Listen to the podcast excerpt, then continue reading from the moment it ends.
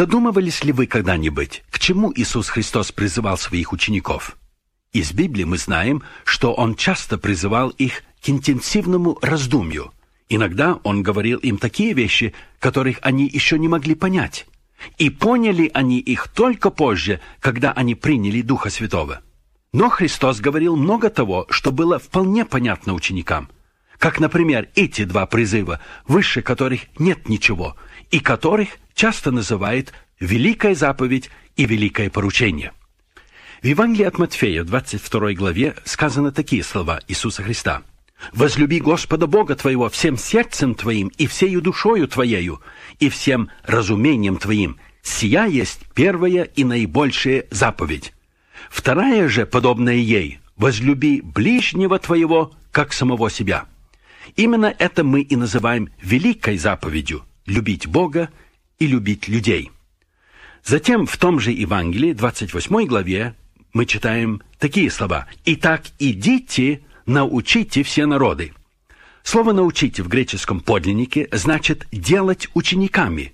То есть Христос велел умножать число Его учеников среди всех народов земли. Это мы называем «великим поручением». Это то задание, которое Иисус дал своим ученикам непосредственно перед тем, как Он их покинул. И великая заповедь, и великое поручение тесно связаны между собой. Как можем мы любить Бога и не выполнять порученное им? Или как можем мы выполнить поручение, если нашей движущей силой не будет любовь? Как сказал однажды апостол Павел, любовь Христова объемлет или побуждает нас. И если Христос придавал этому такое большое значение, приобретению новых Его учеников по всему миру, то не следует ли нам прежде всего выяснить, что же именно Он имел в виду под словом «ученик»? Кого можно считать учеником Христовым или какими качествами должен обладать ученик Иисуса Христа? Об этом-то мы сегодня и поговорим с вами. Нам надо будет выяснить, какими качествами следует обладать ученику. Затем мы подумаем, как стать учеником Христовым. И, наконец, дадим несколько практических советов. Прежде чем коснуться этих вопросов, позвольте мне поделиться с вами тем, что меня волнует. Думаю, что часто наши взаимоотношения с людьми в обыденной жизни могут многому нас научить. Предположим, на работе ваш начальник дает вам задание. Если вы собираетесь его выполнить, то вам совершенно необходимо отнестись к этому заданию серьезно. Так ли серьезно мы относимся к заданию Иисуса Христа? Или вот другой пример. В спортивную команду высокого класса приходит новый тренер. Команда поистину становится частью его жизни. Он обязан знать, что из себя представляет эта команда. Он обязан знать, какой он эту команду хочет видеть. Он обязан знать, как этого добиться. Он обязан знать, что команда состоит из личностей со своими способностями у каждого. Он обязан развить эти индивидуальные способности. Он также должен воспитать в команде волю к победе. Он обязан внушить участникам команды чувство дисциплины, чтобы игроки вовремя приходили на тренировки и, как говорится, выкладывались, а не просто развлекались спортом. Тренер обязан уметь заставить игроков выполнять его волю. Словом, перед тренером стоит четкая цель, и достижение этой цели дается нелегким трудом. А теперь сравним это с тем, что обязан делать каждый верующий. Иисус велел нам создавать учеников. Но сколько знаем мы о том, каким должен быть ученик? Беда в том, что мы редко задумываемся, что значит ученик Иисуса Христа. Как хорошо было бы, если мы, верующие, могли бы узнать, что значит быть учеником и как создать учеников. Точно так же, как тренер знает, как поступать со своей командой.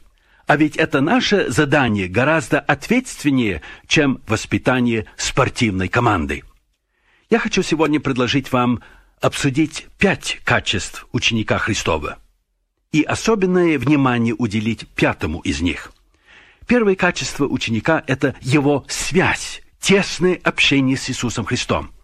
У Марка в третьей главе мы читаем, что Иисус поставил двенадцать учеников, чтобы с Ним были, как сказано в четырнадцатом стихе.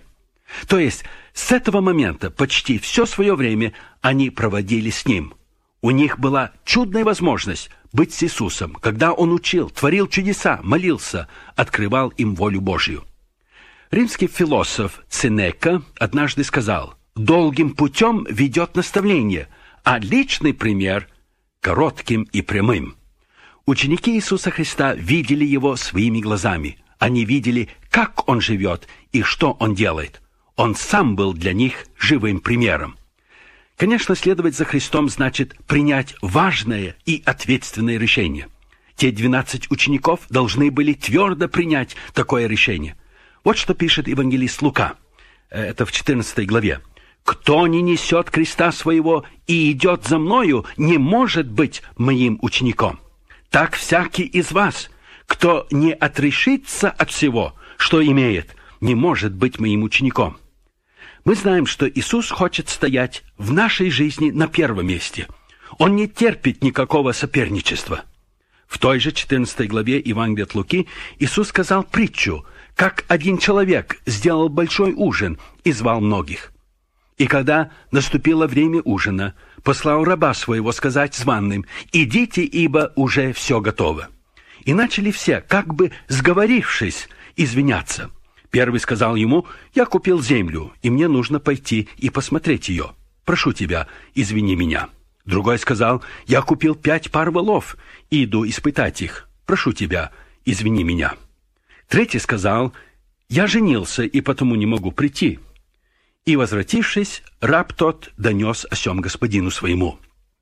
И далее Христос говорит: «Сказываю вам, что никто из тех званых не вкусит моего ужина». Иисусу не нужны наши извинения о том, что у нас много работы в огороде или за письменным столом, или где угодно. Он не хочет, чтобы что-то нам преграждало путь к Нему.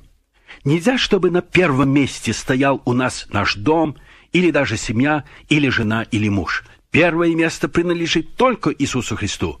Ученики это знали. Они оставили все, чтобы следовать за Ним. В их жизни и деятельности Христос стал на первом месте. Однажды в самом начале их служения Иисус сказал им: «Ищите же прежде Царство Божие и правды Его, и это все приложится вам».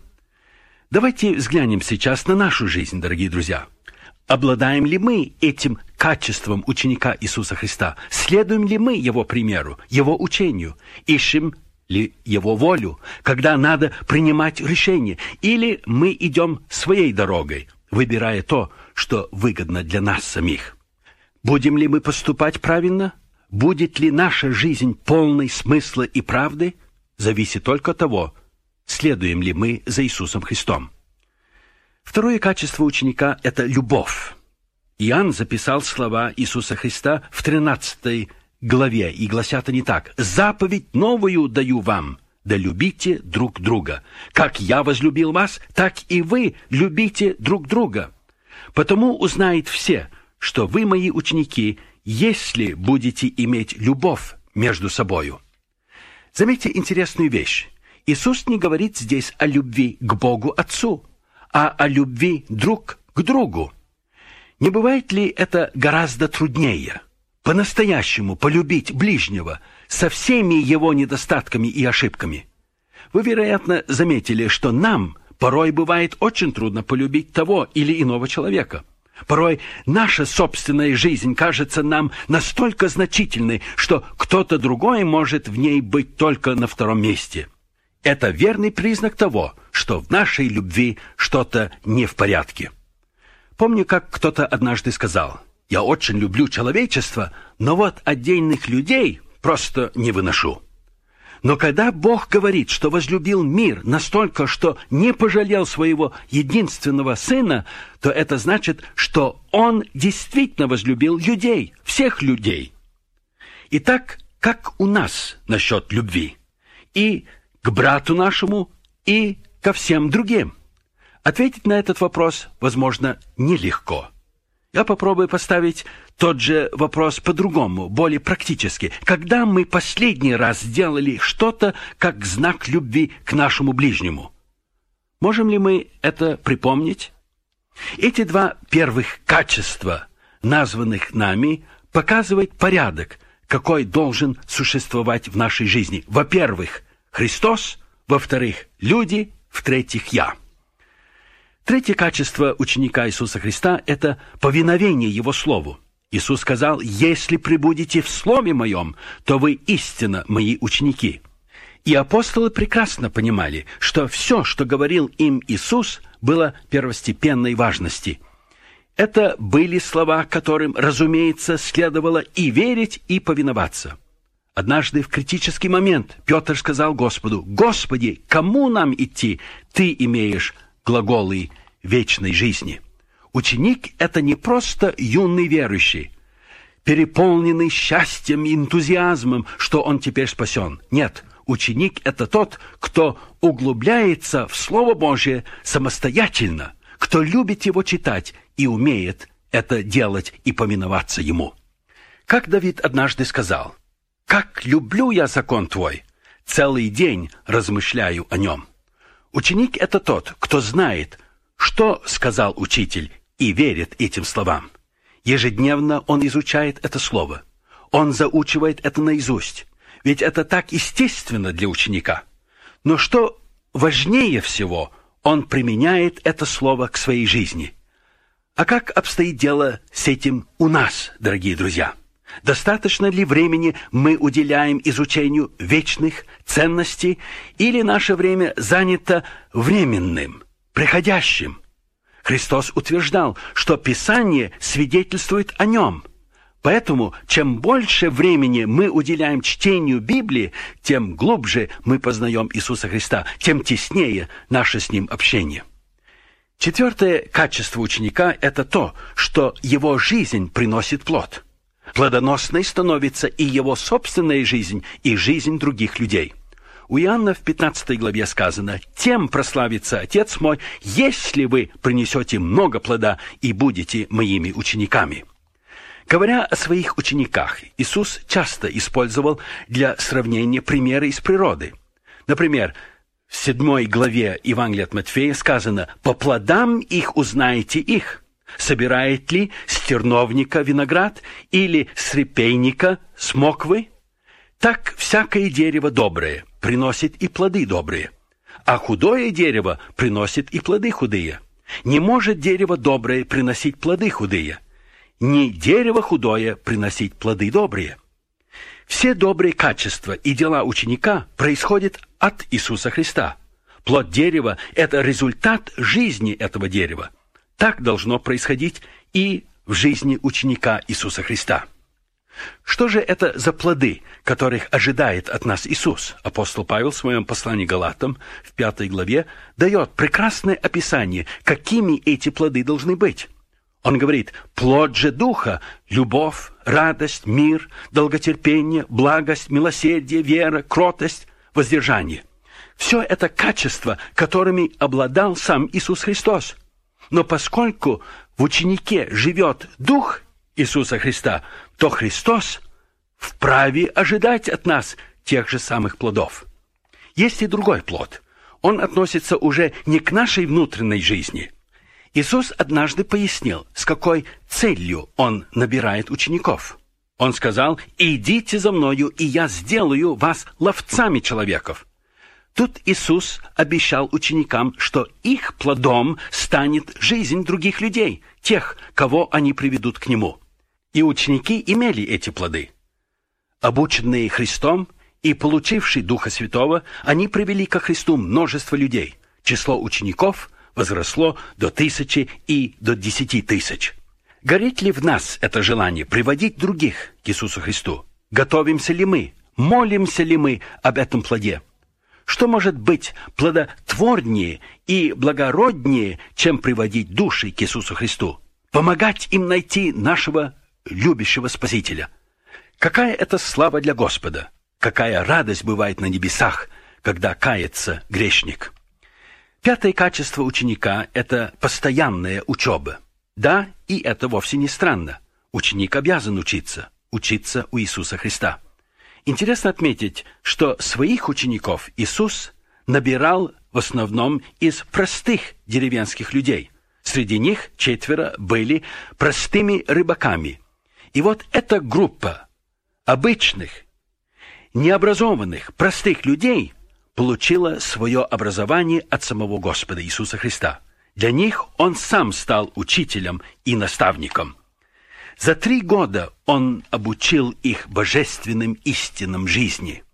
В книге «Деяния апостолов» в четвёртой главе мы читаем, какое впечатление они произвели на книжников и на политических и религиозных лидеров. Вот тринадцатый стих. «Видя смелость Петра и Иоанна, и приметивши, что они люди не книжные и простые, они удивлялись. Между тем узнавали их, что они были с Иисусом». Научившись от самого Иисуса Христа, апостолы, конечно, обладали влиянием на окружающих. А мы, пользуемся ли мы этой честью учиться у Иисуса Христа, читать Библию, слушать слово, которое проповедуется в собрании или по радио, и размышлять о прочитанном и о услышанном? За несколько веков до того времени в Греции жили знаменитые наставники. Они известны и сейчас. Их имена Аристотель и Платон. Оба они основали в Афинах свои школы. На современную школу это не было похоже. Они занимались с учениками в саду строго индивидуально, иногда небольшими группами. Для греческих юношей попасть в такую школу было большой честью. Родители изо всех сил старались определить туда своих детей. Апостол Павел позже свидетельствовал, что он очень много научился от знаменитого фарисея по имени Гамалиил. Но какая же это честь и радость для нас иметь индивидуальные занятия самим Иисусом Христом с помощью Духа Святого? И знаете, почему Иисус так хочет стать нашим учителем? Не потому, что нам необходимо углубиться в теории учения о Боге, а потому, что Он знает наши нужды, Он знает наше сердце, Он заботится о нас. Вот почему Он хочет учить нас. В Евангелии от Матфея в одиннадцатой главе сказано такие слова. Это говорит Христос. «Придите ко мне все труждающиеся и обремененные, и я успокою вас. Возьмите иго мое на себя и научитесь от меня, ибо иго мое благо, и бремя мое легко». Учиться у Иисуса значит узнавать о Боге, встречаться с Ним, стремиться к Нему, понимать Его, жить с Ним. Испытать на своем опыте Его прощение, Его благодать и вечную жизнь, которую Он дает нам. Именно это и называется успокоением для наших душ. Иисус не имеет в виду учебу ради самой учебы. У Него всегда есть высшая цель. В чем же заключается цель нашей учебы? Нас должны побуждать к учебе, во-первых, стремление глубже познать самого Бога. Во-вторых, получить хорошую подготовку для выполнения великого поручения, которое нам дал Иисус Христос. Мы знаем, что Иисус хочет, чтобы каждый из нас свидетельствовал миру о Нем. В двадцать восьмой главе Евангелия от Матфея, когда Христос дает ученикам это поручение, Он говорит: «Уча их соблюдать все, что я повелел вам». То есть все, чему мы научились от Иисуса, мы обязаны передавать другим. Значит, ученик – это последователь Иисуса Христа. Это первое. Ему присуща любовь к своим братьям. Он знает слово учителя и повинуется ему. Его жизнь приносит плоды. И самое главное – он постоянно и радостно учится у Иисуса Христа. Теперь, что надо для того, чтобы стать учеником Иисуса Христа? Прежде всего, необходимо принять Христа как Спасителя и Господа. Кто не ответил на призыв Христа, не может стать Его последователем. Те двенадцать учеников, когда Иисус их позвал, бросили все и, уверовав, пошли за Ним. Если вы этого еще не сделали, еще не поздно, дорогие друзья, уверовать во Христа сегодня, сейчас, прямо сейчас, отдать Ему свою жизнь. Во-вторых, нужно принять четкое решение, отдаться Христу, сказать Ему, что хочешь стать Его учеником. Многие выдающиеся мужи веры, чья жизнь была использована Богом чудным образом, пережили такой момент, когда они полностью посвятили себя Иисусу Христу, сказав Ему: «Господи, я хочу стать Твоим учеником, чего бы мне это ни стоило». Иисус сказал: «Если кто хочет идти за Мною, отвергни себя и возьми крест свой и следуй за Мною». И если я стал не просто верующим, но отдал свою жизнь Иисусу всецело, стал Его учеником, тогда мне нужно сделать третий шаг. Чтобы приносить плод, от меня теперь требуется работа. Мы обязаны с помощью Духа Святого работать, чтобы все пять качеств ученика стали бы знакомы в нашей жизни. Позвольте мне дать вам несколько практических советов. Как можно все это успешно осуществить? Во-первых, серьезно приняться за Слово Божие. «Если пребудете в Слове Моем, то вы истинно Мои ученики». Что значит «пребудьте»? Задумайтесь над этим. Составьте личный план изучения Библии. Может быть, вы выделите один вечер в неделю или будете читать Библию каждое утро и размышлять над ней. Познавая Слово Божие, вы будете познавать Бога. Во-вторых, ищите любую возможность общаться с братьями и сестрами во Христе. Очень многому мы можем научиться друг от друга. Учитесь любить, учитесь служить. Мы уже говорили, что любовь друг к другу – это верный признак учеников, и это привлекает к ним людей. В-третьих, свидетельствуйте о Христе открыто, помня о постоянном общении с Ним. Учитесь свидетельствовать, как говорить о Христе другим. Когда у вас на сердце появляется желание сказать кому-нибудь о Христе, непременно скажите. И вы убедитесь, что Святой Дух даст вам силу и смелость, как это обещано в книге «Деяний апостолов» в первой главе, восьмом стихе. В-четвертых, постоянно молитесь. Просите у Бога наедине, чтобы Он помог вам обрести все пять качеств ученика Христа. Молитесь, чтобы Господь не только дал их вам, но и помог развить. Иисус сказал: «И если чего попросите во имя Мое, то сделаю, да прославится Отец в Сыне. Если чего попросите во имя Мое, я сделаю». Точно так же, как Иисус призвал, обучил и подготовил двенадцать первых учеников, так же Он поступает и с нами сегодня. Также Он хочет сделать ученика из тебя, дорогой друг. Итак, Слово Божие – общение с верующими, свидетельство неверующим и молитва – вот практические шаги к тому, чтобы стать истинным учеником Иисуса Христа. Конечно, это не делается мгновенно. Иисус потратил немало времени на то, чтобы из галилейских мужей сделать апостолов. И для нас, конечно, тоже потребуется время. День за днем, неделя за неделей. Но даже в процессе этой учебы Бог уже будет использовать нас для Своей славы, потому что мы принадлежим Ему. Не надо ждать, пока придет зрелость или старость, или лучшие времена. Начать надо сегодня, сейчас. Мне хочется предложить вам две вещи.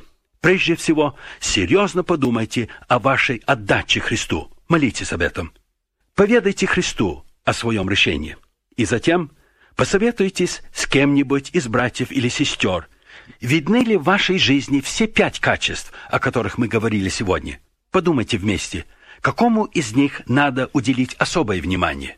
Возможно, что плод вашей жизни явно недостаточен, или в ней еще не заняло должного места Слово Божье. Сосредоточьте свое внимание на этом остающем участке. И на наступающей неделе молитесь конкретно, чтобы Бог помог вам именно в этой области. Попросите у Бога изменить вашу жизнь.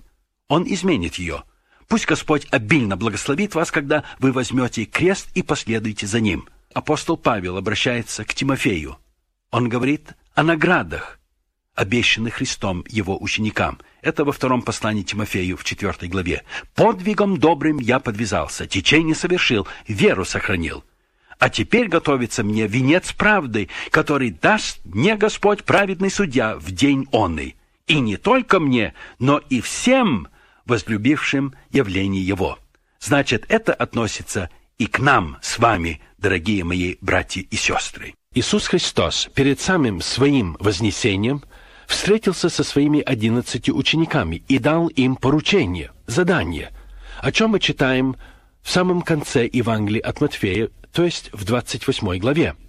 И тут сказано так: «И приблизившись, Иисус сказал им: дана мне всякая власть на небе и на земле. Итак, идите, научите все народы, крестя их во имя Отца и Сына и Святого Духа, уча их соблюдать все, что я повелел вам, и сей я с вами во все дни до скончания века».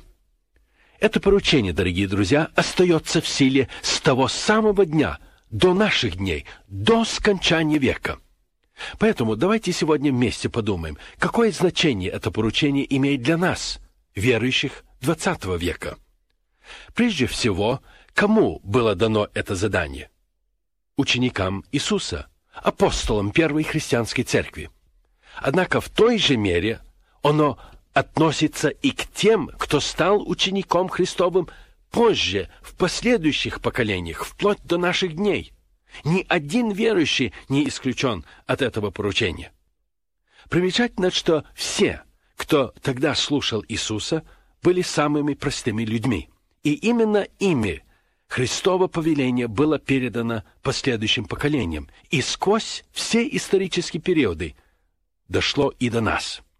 То, что оно относится к церкви всех поколений, ясно из заключительных слов Христа: «во все дни до скончания века». И пока мы живем здесь, на земле, это поручение остается для нас наиважнейшим и величайшим делом. Это призыв, зовущий нас на борьбу. Это призыв, которому мы обязаны повиноваться. Чтобы приказ имел законную силу, лицо, отдающее этот приказ, должно обладать соответствующим авторитетом. Поэтому в восемнадцатом стихе двадцать восьмой главы Евангелия от Матфея Христос сказал: «Дана мне всякая власть», то есть авторитет на небе и на земле. Таким образом, Иисус обладал полным правом, этим авторитетом, отдавать такой приказ своим последователям.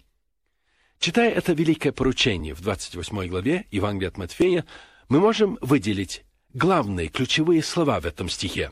Во-первых, слово «научите». Это слово можно перевести приблизительно так: «творя учеников, делая людей учениками». Эти слова – главная, важнейшая часть всего поручения. Научить и крестить – вот действия, необходимые для создания Христовых учеников. Но если это самое важное, то мы обязаны четко знать, что это значит – быть учеником.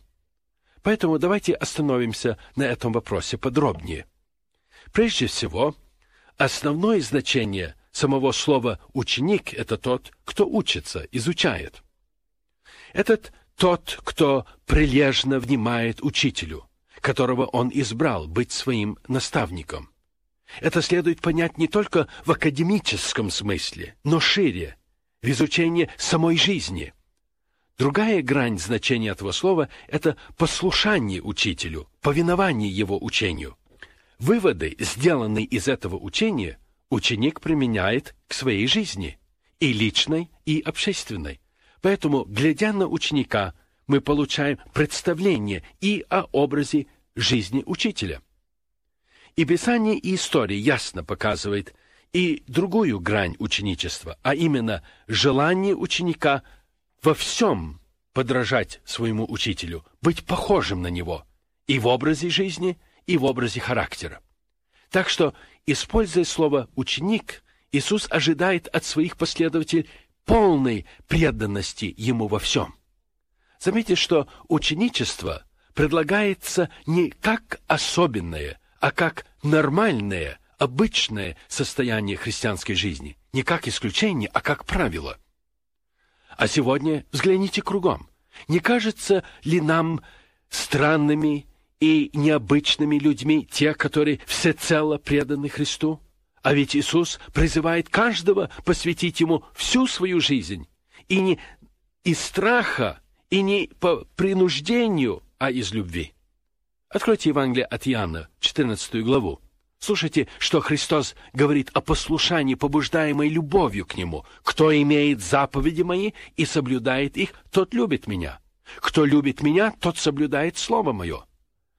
Не любящий меня не соблюдает слов моих».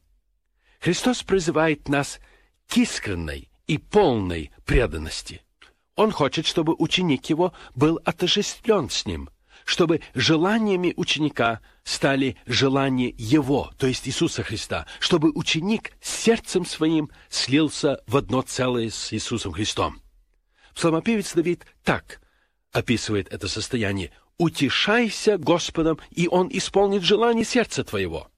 И в другом месте он говорит: «Я желаю исполнить волю твою, Боже мой». Речь идет не о том, чтобы подчиняться воле Господа принужденно, нехотя, по обязанности. Нет.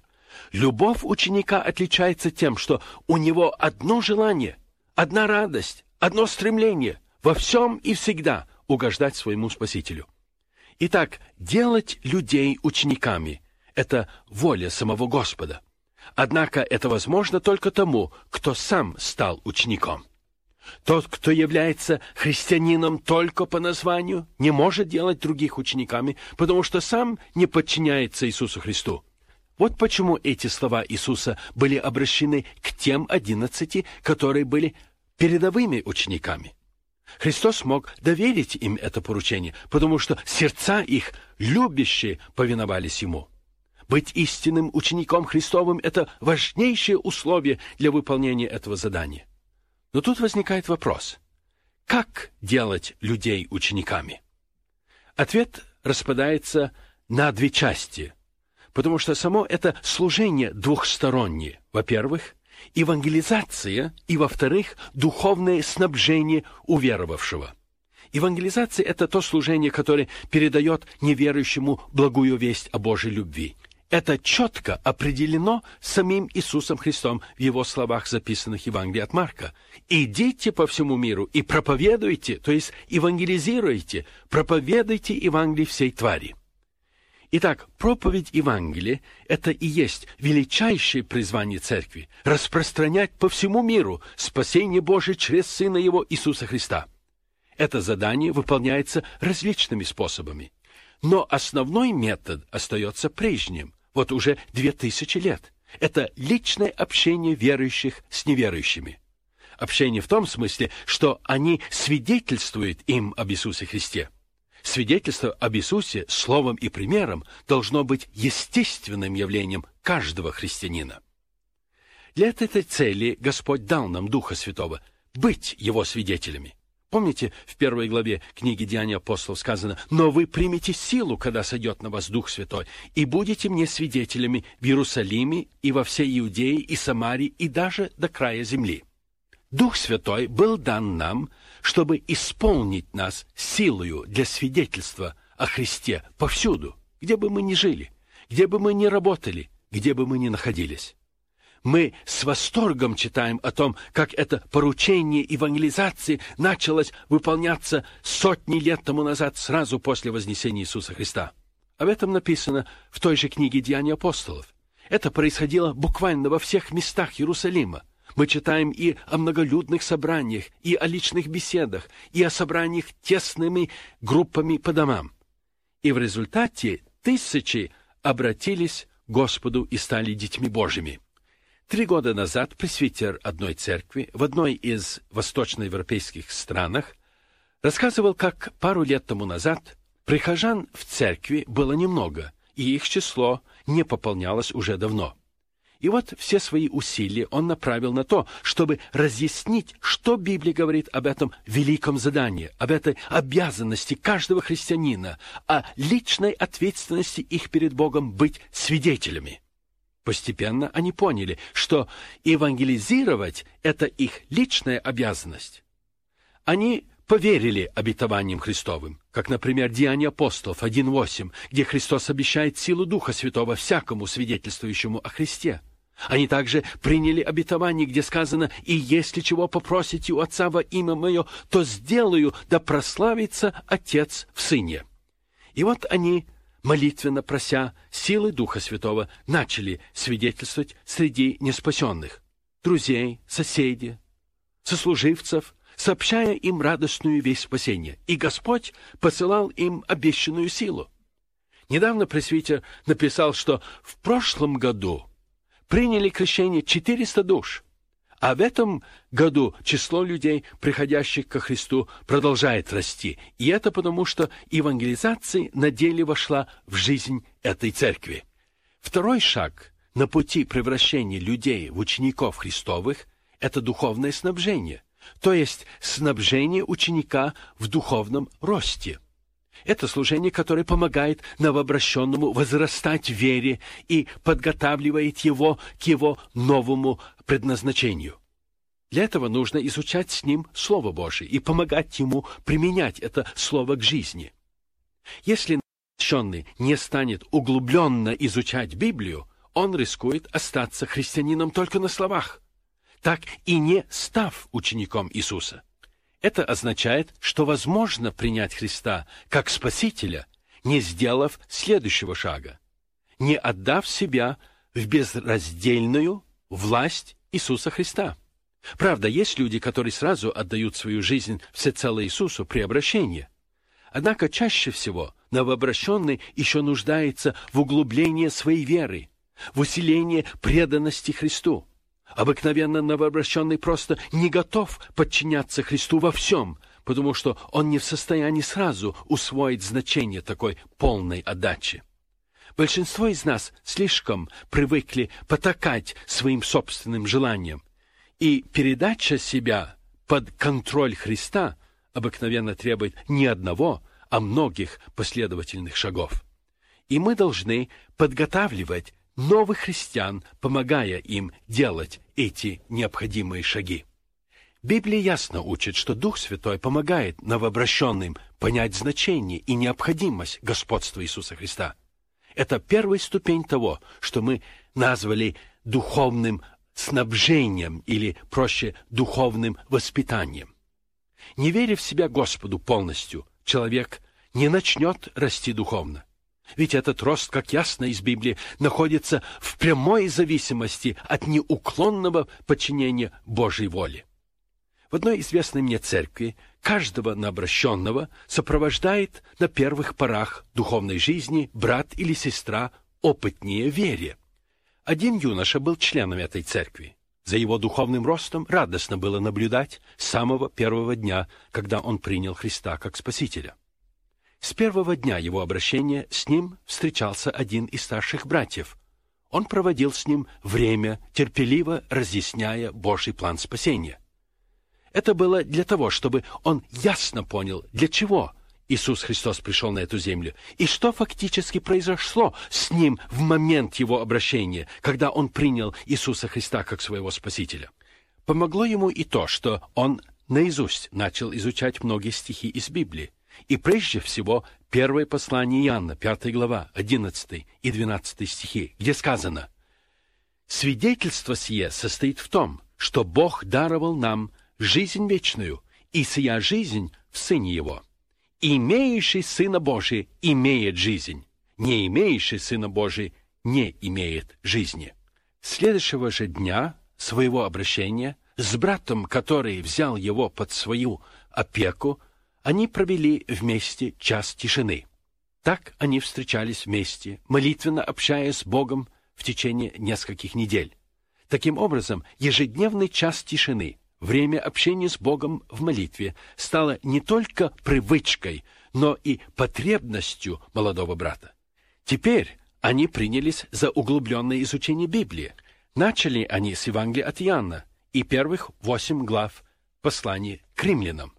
Понять эти главы особенно важно для молодого христианина. А вскоре старший брат стал брать своего новообращенного друга с собой, когда он шел проповедовать Евангелие неверующим. В течение шести месяцев юноша заметно превратился в зрелого ученика Христова. Ему предстоял еще долгий путь, но у него уже было прекрасное начало и основательная подготовка.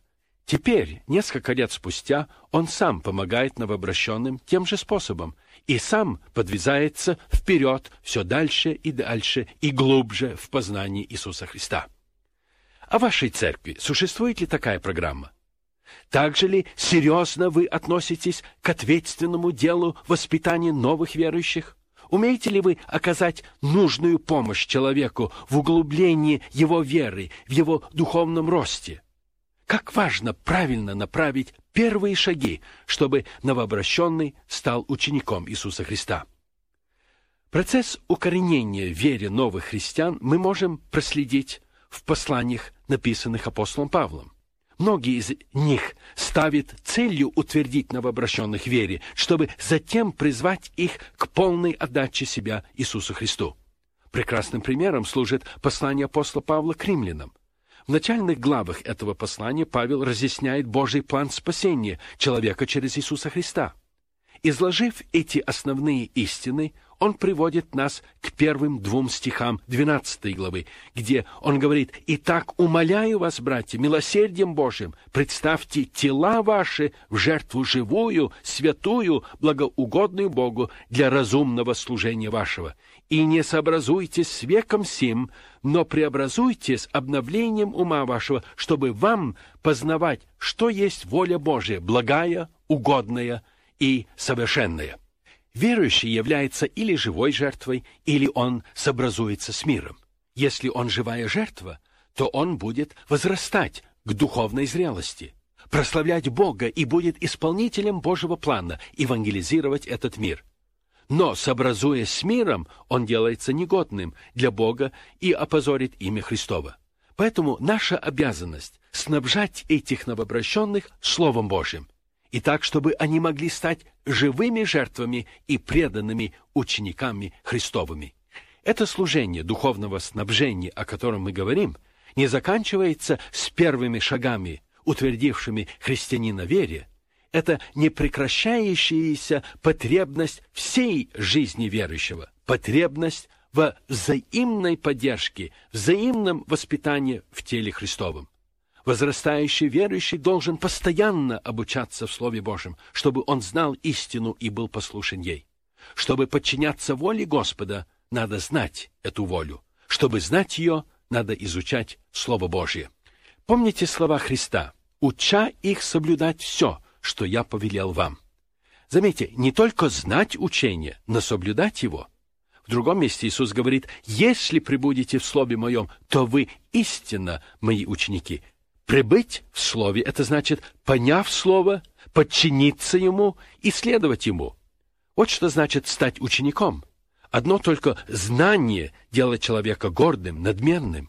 Разумеется, духовное снабжение новообращенного, то есть это духовное воспитание, требует и времени, и разнообразных средств.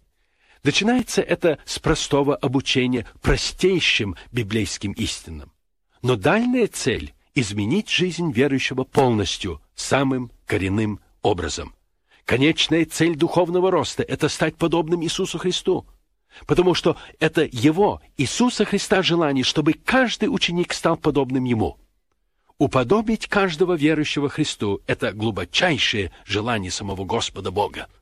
Быть подобным Иисусу Христу и есть библейское понятие о духовной зрелости и ученичестве. Это означает думать как Христос, чувствовать как Христос, говорить как Христос, действовать как Христос. Именно эту цель преследовал Павел в своем служении, как он говорит в своем послании: «Вразумляя всякого человека и научая всякой премудрости, чтобы представить всякого человека совершенным во Христе Иисусе, для чего я и тружусь, и подвизаюсь силой Его, действующей во мне могущественно». Я сам с благодарностью вспоминаю тех зрелых христиан, которые во дни моего духовного младенчества серьезно и ответственно отнеслись к делу моего духовного роста и воспитания, поддержав меня на пути зрелости. Моя молитва, чтобы мы больше видели такое духовное воспитание новообращенных в церквах во всем мире. Как прискорбно, когда вижу верующих, живущих в суете, в растерянности, в то время как они могут и должны иметь жизнь полную мира, силы, радости и победы.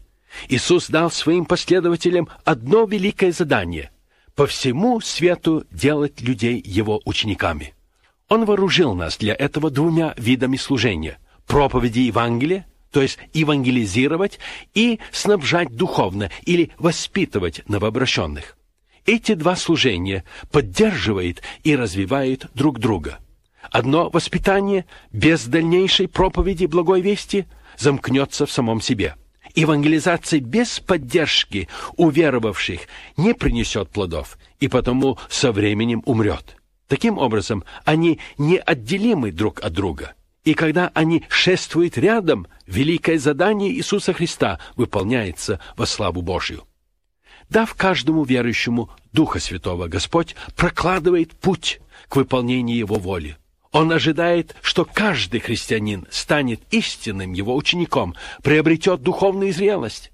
А вместе с этой зрелостью приходит и чудесная возможность проводить в жизнь оба вида служения, о которых мы сегодня говорили, евангелизации и воспитания. Дух Святой, не переставая совершать свое дело верующим, все более уподобляет его Иисусу Христу. И в то же самое время он побуждает его делиться благой вестью с окружающими, укрепляя их своей верой.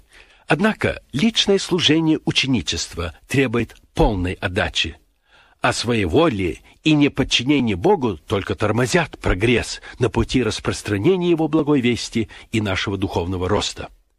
Я хочу предложить каждому из вас еще раз прочитать Матфея двадцать восьмую главу, восемнадцатый по двадцатый стихи, и Колоссянам первая глава, двадцать восьмой и двадцать девятый стихи, и молитвенно попросить Святого Духа помочь вам устремиться всем сердцем на выполнение этого великого задания. Готовы ли вы к служению евангелизации и к духовной поддержке новообращенных? Если нет, то почему? Чего не хватает? Знания или опыта, или желания, или силы Духа Святого? Давайте же с сегодняшнего дня сделаем это великое задание Иисуса Христа частью нашей жизни. Будем молиться, чтобы Господь послал нас множить ряды Его учеников. И кто знает, возможно, кто-то из наученных вами, в свою очередь, приумножит ряды учеников не только в вашей стране, но и в других частях мира. Да поможет нам всем Господь.